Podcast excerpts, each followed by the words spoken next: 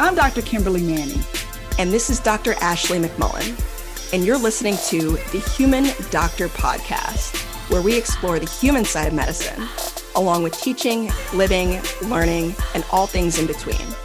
Using the power of storytelling, conversation, and connectedness. Hey, we're two dope academic internal medicine doctors, but we ain't your doctors.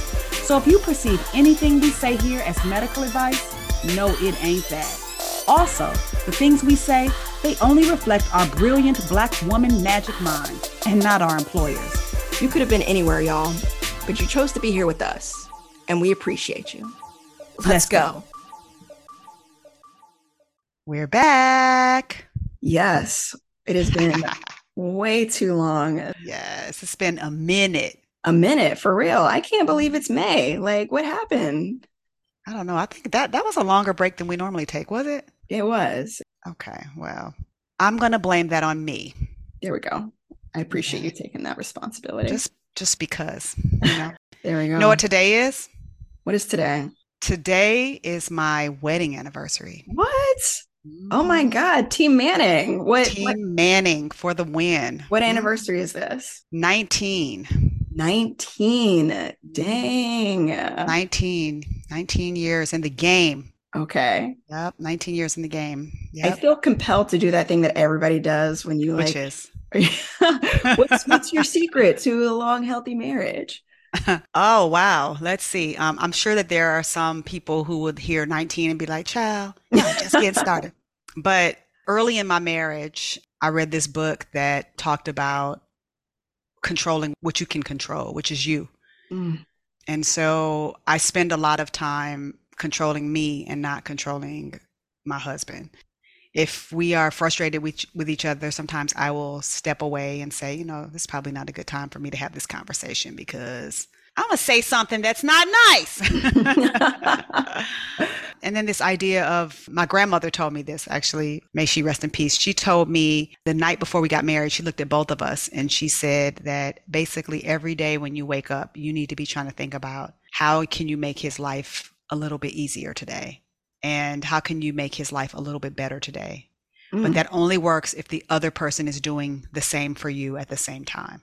Wow. so you can't be worried about them and they worried about themselves. you know, you have to be kind of both doing this at the same time. So um, wow. it's certainly not a perfect situation, but we tell each other that we are perfectly imperfect and mm. um, glad to be in the game together. So I hear that being imperfectly imperfect together with people yeah. that you love. You know, I think a lot of the features of my marriage are features of my close friendships. Yes. With women and men and and non-binary people that are my that are my folks. Like you you cannot be in that tight space of mine if you are only looking out for you.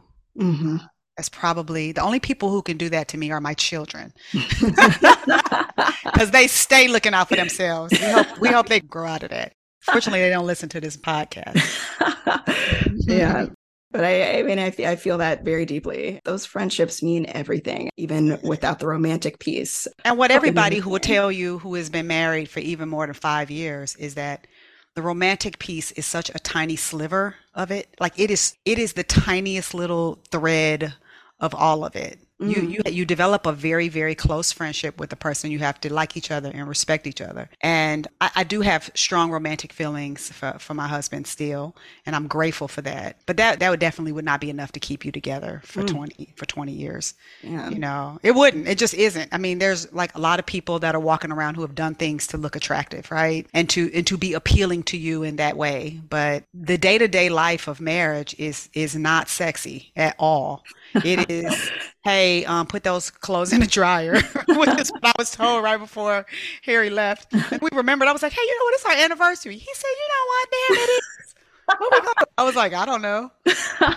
I don't know. Somebody got practice. I don't know. Yeah. I love yeah, it. That's it. Oh, I have a recommendation. Yes, please. I recommend a new book that has come out by Dr. Anthony Chin-Quee Jr. Mm. Anthony Chin-Quee Jr. is a uh, actually a graduate of Emory Medical School. He was in my very first um, medical student small group. He went on to do uh, otolaryngology and practiced for a while and is now a professional writer. He's written for like Grey's Anatomy and The Resident and all that stuff, but he wrote a book called I Can't Save You. And it, it is absolutely positively raw brilliant and very very well done. Um, but, but let me tell you what i really like about the book. Tony went to, to harvard for college uh, before coming to medical school and he grew up in brooklyn he sort of grew up in these environments as a lonely only star student black kid and describes a lot of complexities and take i mean he just takes the whole gloves off and just is scrapping in the street telling you about what it's like to be a black man in the ivory. But also he really digs deep on some some issues of mental health. So i, I will give people a trigger warning. There's some references to self-harm and very dark feelings but i think it's things that people have experienced and it doesn't stay it moves so i just thought it was really real and um, I, I personally love Tony. That's my disclaimer, but I would not be telling people to read his book if I did not think. we know how seriously you take your book recommendations, particularly yeah. the, uh, the audiobooks. So. Oh yeah, oh yeah. Because when I saw that he was reading it himself, I was like, oh shit. okay, yes, okay. You got any recommendations for us? I am in the midst of uh, Gabor Mate's uh, "The Myth of Normal," mm-hmm. talking about you know trauma and you know being in a toxic cultural environment and you know, it's a slog. It's a five, like at least 500 pages, but I am actually really, really leaning into this novel. I, I heard his interview first on The Nocturnist, of course, with Emily Silverman. You know, he just is reframing my, my entire mindset around how we think about disease and how we treat disease and how we think about medicine and the ways in which it sometimes stands in opposition to innate ways of naturally healing ourselves and the need to be in community and the need to be in environments that sustain our ability to maintain health and well-being particularly if you are someone who practices medicine i think this is an important perspective to hear and you know i'm i'm way behind on uh, dr Mate's many works but I'm, I'm catching up and i'm really here for what he's saying now you know the important question i have about a 500 word 500 page book is what what is that is it on Audible? I'm sure it's on there. It's a really popular book. I don't know who's reading it though. So okay. Okay, well, that's cool. Like I, I, I don't mind a long listen, mm-hmm. and, and I actually like holding books in my hand. The issue is really just that I got too much stuff to do, so I had to fold laundry, walk the dog. So it's gotta, gotta be able to do things at the same time. That's fair. I, I wish I could. I'm just, I'm not a good auditory listener. Like I'll get distracted and have to rewind. It's just, you know, I need tactile and visual sensation to really digest things and said the woman who co-hosts the podcast. Yeah said the woman who like does not listen to the podcast afterwards so. I listen to it. Thank you. All right all right. Well cool cool cool cool. All right. i won't say anything about your hair because it's really beautiful. It's oh, all good. You know I was, I was waiting for it. Y'all y'all it is it is spectacular. It is really really I mean, Mahalia, she took this break and she did some like I don't know what you did with her, but honey, she is living her very best life. Yes, Mahalia is out and loud and proud. And so for folks who might be at SGIM next week, uh, you'll get to see the two of us. That's right. All of us. We're just going to be walking ar- uh, locked arms down the hallway, daring you to daring you to walk up and touch our hair. Yes. Yes. Side note, please do not do that.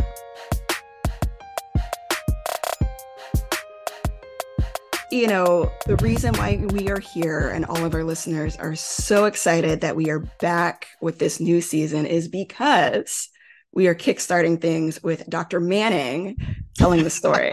I mean, I wish you guys could see my face right now because I have been starved for this wisdom for way too long. And so, and I know that many folks feel the exact same way. Oh, that's really just your way of saying you glad it's not you today. I mean, that is embedded within that, yes. But everything else still stands on its own. So, uh, okay, um, I'll take it. I'll take yeah, it. Yeah, yeah. Well, sis, for our first episode of this season, what is the what? Sis, the what is grace. Grace. Okay. Have we ever used that word, grace? I don't think so. I'm fairly certain we have never used that word. So, um, you know, we are in the season of the academic meetings. You made a reference to SGIM. And um, I'm going to take you back a few years. Um, during the academic meeting season, and I had submitted a workshop that I was extremely proud of, by the way, um, to Academic Internal Medicine Week, and it had been accepted. And I had actually never been to Academic Internal Medicine Week out of town. I think it once it was in Atlanta, and I went. Mm-hmm. Um, but um, that is a meeting that is made up of a lot of people who work in leadership roles, in residency programs, um, in clerkships. So it's where they do the clerkship directors in internal medicine, the American program directors in internal medicine. It's a really good meeting. Um, the Academic Alliance of Internal Medicine. So shout out to them. Yeah. So I got this workshop accepted, and um, the conference was going to be in San Antonio, Texas. And I had never been to San Antonio, Texas, actually, at this point. Mm. Heard good things about it, was really psyched. And one thing you know about me is I really try not to go anywhere alone when it comes to um, an academic pursuit. I try to think about who could I bring along with me that could use this experience because I had presented at national meetings before this one, just not this particular one. And so I had decided that I would um, invite um, one of my colleagues who's junior to me from Morehouse School of Medicine, who works with me at Grady, but who was significantly more junior than, to me to to join me, mm-hmm. um, along with another near peer from Emory. And um, we had met and worked on this workshop. And this workshop was actually a really cool workshop. It was um, called "Bringing Your Q and A Game." It was about how to answer questions after a lecture. It was mm. dope. It was dope as somebody who is getting ready to present with me very soon at SGIM, you know that half the time it's my harebrained scheme of an idea that it would be ideal for me to be physically there for it to be pulled off, right? Because mm-hmm. it was kind of my idea. So yes. Anyway, yeah. we meet, we we do a pilot of it with um, trainees at Emory. It goes well. My colleague Khadija from Morehouse, she was actually fairly nervous about it because she had never presented at a national meeting. But we had it wrapped tight. We had good handouts, all this stuff. We were good to go. Our talk was going to be on a Monday morning um, at 9 a.m. in San Antonio. I did whatever things I needed to do around Atlanta over the weekend. And on that Sunday, hustling around with the kids and everything, and finally get my stuff together. I'm only going for like a day and a half, so I don't even have a bag to, to check. And as I'm getting to the airport, I'm just surprised at how incredibly crowded it is and I have been navigating Atlanta Hartsfield Jackson Airport for a minute. Like, so I, I generally do know how to get through that airport, but I get there and I was like, wow, it is a lot of people up in here. And I just didn't really know why. I was like, wow, I mean, is Beyonce here? Is Taylor Swift here? Or what is going on? I see somebody walk by me and they have something on that looks like it was like spring break related. And I was like, oh shoot, are people getting back from their spring breaks right now? Oh, or, mm. and heading out to spring? Oh Lord. So I'm like, okay, I have about an hour and 10 minutes to my flight. I should still be good. But when I start to walk up, I see the line. I see this line that was coming way back out of the like wrapping line of security that mm. was down the hall. And I was like, what is this line? And they're like, girl, the security check line is so long that it's all the way out here.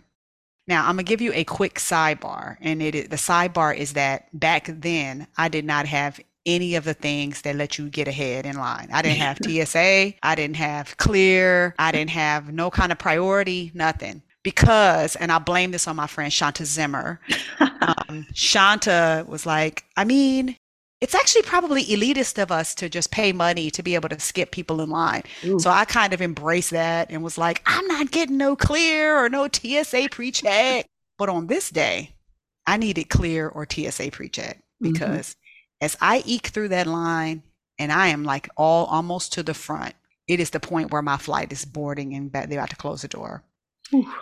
And, and, you know, at this point, you know, my, my flight was a flight that was at like, I don't know, like three o'clock in the afternoon. So I was like, the worst that could happen is I'm just gonna have to get on the 4:30 flight.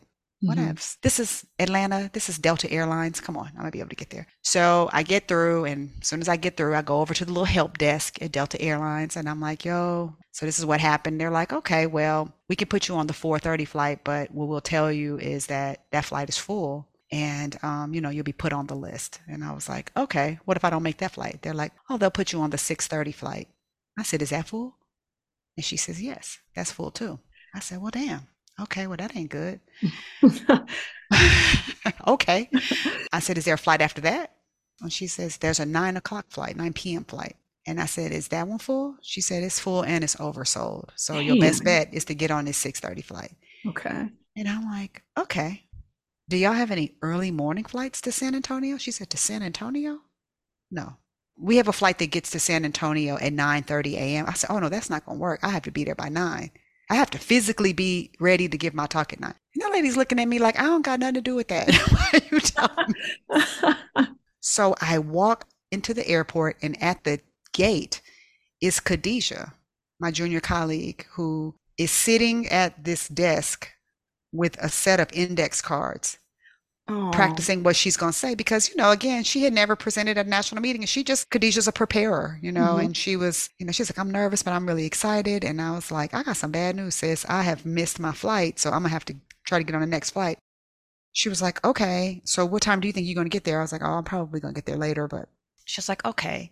Um, I said unless they call for me to get on this one so hopefully we'll we'll see.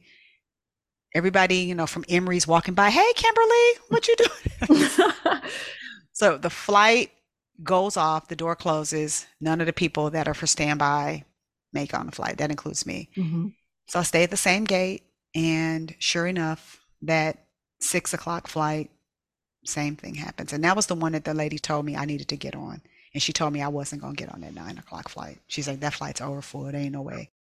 So I'm at the front and I'm talking to the lady when, as the six o'clock flight is about to go off. And I'm like, so I just want to make absolutely sure. And she's like, first of all, you like eighth in line on this standby list. So even if we did let somebody on, it was not going to be you. Mm. And I was like, okay. Okay. so then I sit to the side and I start trying to look at other airlines to see how I can get myself to San Antonio, even if I have to pay. Mm-hmm. No other flights going to San Antonio. Oh my God.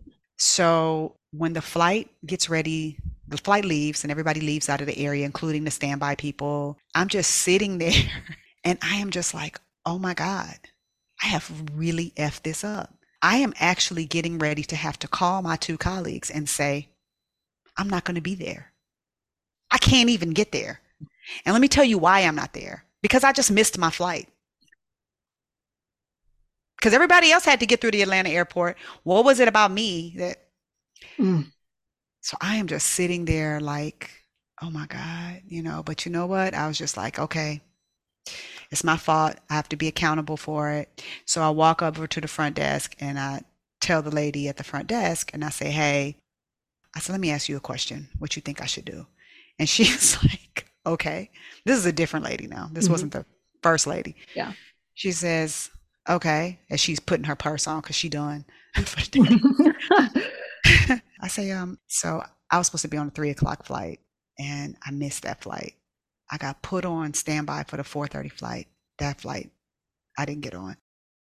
And then I was standing by for the six o'clock flight, which I did not get on. Um, I am told that the nine o'clock flight is over full and that it is very, very unlikely for me to get on this flight. The problem is that's the only other flight that will get me to San Antonio to give my talk. And so I'm trying to figure out do I just go home, mm. lick my wounds, and cut my losses? Or should I stick around and see if there's any chance I end up getting pulled off of the um, the list? She looked at the list. She says, "There's like 15 people standing by, and that flight is." No, she said it's not looking good for you. Mm. And I was like, "Okay, I appreciate that," you know. And I was like, "Damn." and like my eyes were welling up with tears more for Khadijah. Yeah. Because she looked so panicked um, when I was saying that I didn't know what was up with my flight. That she, she was looking like, no, no, you need to have your ass there. and, you know, it was a black woman that was talking to me and she was like, so what was you going to San Antonio for? Like a wedding or something? I said, no, no, no, it's nothing like that. I said, you know, I'm a physician. I work at Emory. I'm, I teach, and I'm supposed to teach at a conference, basically. And it's got my name on it in a program. And I'm just embarrassed more than anything. I was like, I just, I, I don't know what I was thinking. She was like, yeah, girls, all the um, spring break people. I was like, I know. I don't know what I was thinking. I was like, mm-hmm. and you know, I just can't get there. And I'm, and I'm just trying to let that sink in. I'm just, I'm so mad at myself. Mm. And she was like, wow. She said, so is this like a um, predominantly black um, environment you're going to be in, you were going to be in. I said, no, that's the part that's really messed up. And, you know, I, I brought along somebody to present with me who already is there, who, um, is a black woman who's junior to me. And like, yeah, I just, it was not cool. And she was like, damn. I was like, yeah. She said, so what is going to happen if you're not there? I was like, I mean, they're going to probably have to give the workshop without me. But, um, you know, like they're to have to re, re replan everything before 9 a.m which sucks you know and she was mm-hmm. like so she just keeps talking to me and everything and she's just like yeah. She's like has anything like this ever happened to you? She's like you know i said i missed a flight before but not like this. So we just I, I really was not asking for anything. I wasn't like can you hook me up? I wasn't nothing. I was just more honestly i just needed somebody to talk to. Yeah. like I needed to process for a minute and I was even too embarrassed to call a colleague. I was just like, she was like, dang, sis, you know, she was like, so, um, you know, but the other woman is black. I was like, yeah, you know, she's going to do fine. It's just, I was like, oh man. So we just standing there and I was like, she said, did you check a bag? I was like, no, I didn't check a bag. So I could just roll on out of here. I said, yeah, but yeah, I'm going to, I said, I guess I'm gonna have to give me some TSA pre-check and stuff in the future because yeah. So we laughed about that. And then um, she's just staring at me for a minute, and then she reaches under the counter and she hands me this piece of paper, and she's like, "I need you to do something for me." And I said, "What's that?" She said, "Nothing. Don't you react. Don't you scream. Don't you pump your fist. Don't do nothing. You just stand here." Like nothing is happening. And I was like, okay. And the paper says, seat assigned at gate. And I was like, what is this? Mm. And she was like, I can't have a black woman's name be in a book in a program and have them talking about where she at and they just say, oh, she missed her flight mm. because mm. she was trifling. And I said, wait, what does this mean? She's like, I told you don't react. And I'm like, okay. Now, like, literally, I'm already starting to cry because I'm realizing that this woman is about to, like, wow. She was like, um, you're going to be on the flight. They're going to give you a seat at the gate. And I was like, but she's like, don't ask me nothing. Just, you just go over there and you, and you get on that flight and you better do a great job. And she said, here's what else I need you to do. She said, because if you're so busy that you thought you was going to come to the Atlanta Hartsfield Jackson Airport one hour and 20 minutes before your flight and get on a flight. She said, go on and get you some, some TSA pre-check and some clear. You'll be all mm-hmm. like, yes, ma'am. Yes, ma'am. And, um, it, it was just grace for no reason, mm. for no reason. Cause I had told her, she asked me, why did I miss my flight? And I told her that I was bullshitting. I was like, I was at home bullshitting and thought I had more time than I had, and I didn't. And that is exactly what happened. I said, that's the worst part about this. And, I, and this is when I thought nothing was going to happen. I was like, the worst part about this is that this is just my fault. I get it. I don't even have an excuse. And um, she just looked out for no reason. Our workshop went really great. Um, but I never forgot that. Like I never forgot that. Also, I have, I, I get to the airport a lot earlier now. Yeah. I also have all the accoutrement to get through the airport, but yeah. Um, so shout out to sis who was putting her purse on her shoulder, getting ready to go. Yeah. Um, I I have no idea how she got me on that flight. I do not know. Yeah. But um, she told me that somebody somebody behind the counter always has the ability to do something. Yep. She said, "You just they just have to decide what what the stakes are." Mm. I was like, "Damn." Yeah. So, yeah, I mean that made me anxious just telling you about it because I was trying to pick because all of my colleagues that work with me were at this meeting and were anticipating our workshop. I mean, I'm trying to come down from the stress too, just hearing like the the viscerality of like being in the security line and realizing like you know that the clock is ticking and that feeling when you know like you know you're getting closer and closer um and also as someone who has taken my share of standby flights i know what it is like to stand by and watch your flight take off without you like as everybody else is getting on. Um, and the people behind the check-in counter, like it is very much hit or miss. And I will say, like, racial concordance are not, some people are not trying to hear not two words out of you about your sob story and what you got to do. And I get it. Like they endure a lot of abuse, especially, you know, mm-hmm. in these last couple years. But it is true that there is some power and maneuvering there and the choice to do so when you don't have to. Like no, and the thing is that she said to me, she she said to me before she left, she said, uh, "You were just talking to me. You didn't. You weren't asking me for anything, and that made me want to help you." Wow.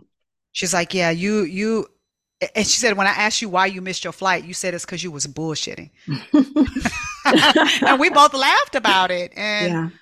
I, I just, I'm like, man, um, and I'm, and you know, I, I'm just, you know, my that that um that junior colleague, she has since been promoted to a senior rank. She is presented at more national meetings, and um, it just, you know, it just made me. And she didn't let me all the way off the hook. She just told me like, you're gonna have to be realistic about, you know, what your needs are if you're getting ready to do something, but also, you know, you just gonna have to do better, sis. Yeah. And I was like, damn, she told me to do better. Mm. This woman was easily probably 10 or 12 years younger than me. Wow. Um, but she she just made up her mind to to hook your girl up. Yeah. And I'm so glad she did. Man. I love it. And, and grace is, you know, it's it's gener- generative. Like I can't imagine being in a position like that where someone extends you grace and you don't feel compelled to do that for someone else I mean, hopefully yeah. that's the the outcome whenever you have the chance to do so. Yep. Yep. Yeah, that was uh, and and you know when you were talking about the security check line, you know, the thing is when I was in the security check line about to miss my flight, it did not occur to me that I mm. would not get to San Antonio. Right. So I was more annoyed. I was like, "Oh man. Shoot." And and I remember calling um Stacy Higgins um and she was like, Girl, you don't have pre check. I was like, No, it's a long story. well, we already know it's Shanta's fault. You've uh, established that. I need to ask Shanta if she has uh, pre check now. no, Shanta, you don't have to answer that because I know you listen to this podcast. Yeah. But yeah, you know, I just, you know, that that's the thing. I mean, I, I think that, um, there is so much um, so many opportunities that we have in our world to extend a little grace to people. Mm-hmm. um, right? It's like she could have shamed me you know and she didn't. And i don't think that she immediately made up her mind to help me. I think at first she was just talking to me. But even in that space before she agreed to help me she could have shamed me. She could have just blown me off or been like, sucks to be you. And she was getting ready to go too. Like I was holding her up. And mm-hmm. um, it just made me think a little bit more about how, okay, I need to pay that forward to somebody. Mm-hmm. You know, I need to not kick somebody while they're down. Yes. Even if they screwed up and even if it's their fault. Yes. I could actually give you a little bit of grace with a dash of mercy on top. Yeah. You know, it reminds me um we actually talked about this on the podcast. The uh, in the last season, I had been driving and my car got hit, um, and it was the fault of another driver. And I remember like actively making the decision to be kind, even though I was so frustrated mm-hmm. and upset. And it, you know, it didn't even really occur to me like afterwards, just in terms of framing it as grace in that moment until the driver sent me a message about a week later and was just like, You have no idea what it meant to me for you to be so kind and hmm. understanding. Mm. And it made me feel so good in that moment. Mm. And, you know, to think about the frustrations of having to get your car fixed and all this other stuff, it's just like, at least I had an opportunity to do that for someone. And it fed my soul at the same time. And it's just like, it is of benefit to you when you have that opportunity and to see it as an opportunity to be kind when you don't have to be. Mm, and that's a word right there. Because that's really what the, the whole key to extending grace to somebody is, is that what you don't realize is that it has a boomerang effect mm-hmm. and comes back to you and blesses you. And and even um, in in keeping with that whole idea of controlling what you can control, which is Mhm. you, right? Yep. Um, Exactly. Marriage and long term relationships call for a lot of grace, a Mhm. lot of grace. But what you don't realize until later is that it, it actually is is what's keeping you there. It's Yeah. what's nourishing you. Oof. Yeah, Oh man, that's a word, sis. it's a word, man. Yeah. So shout out to uh my little sister at the uh Delta Airlines counter with the um comfortable flats on that she has slid her foot into. um, and for helping you, girl, go and do some important work. Yes. And uh, shout out to the TSA pre-check. It has saved my life more than once. Yep, yep, yep. See, there you go. You know, I'm not I'm not judging you if you got all of the stuff to get on through there. Just No shame in the game. no shame in the game, sis. As a person who don't have time to get there four hours early, so. All right, girl. Well, um, I do love you, and um, I love this hair of yours. Mhm. And I think um, I will get to see you IRL very soon. So I'm kind Yes. of, kind of pumped about that. I am super hype. So, all right. Well, I'm so excited to be back on the mic. Um, more good words to come. Uh, in the meantime, I hope you have Sure. the best day and the best week. Yes. And shout out to the Mannings on our uh, the establishment of Team Manning on this day in 2004. Yes, I hope y'all do some more more than laundry today, but if not, Do Good you. luck with that. All right, girl. Love you. I love you too.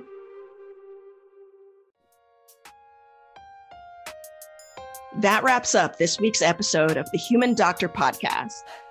Special thanks to our favorite brother gastroenterologist, Dr. Chuma Obiname, for the beats. Shout out to the Dr. Ashley McMullen for editing and production. Mad love to our podcast family at The Nocturnist and the Clinical Problem Solvers, our Med Twitter fam. And especially shout out to all of you, our listeners. Until next week, remember, We see you and you are enough. Holla!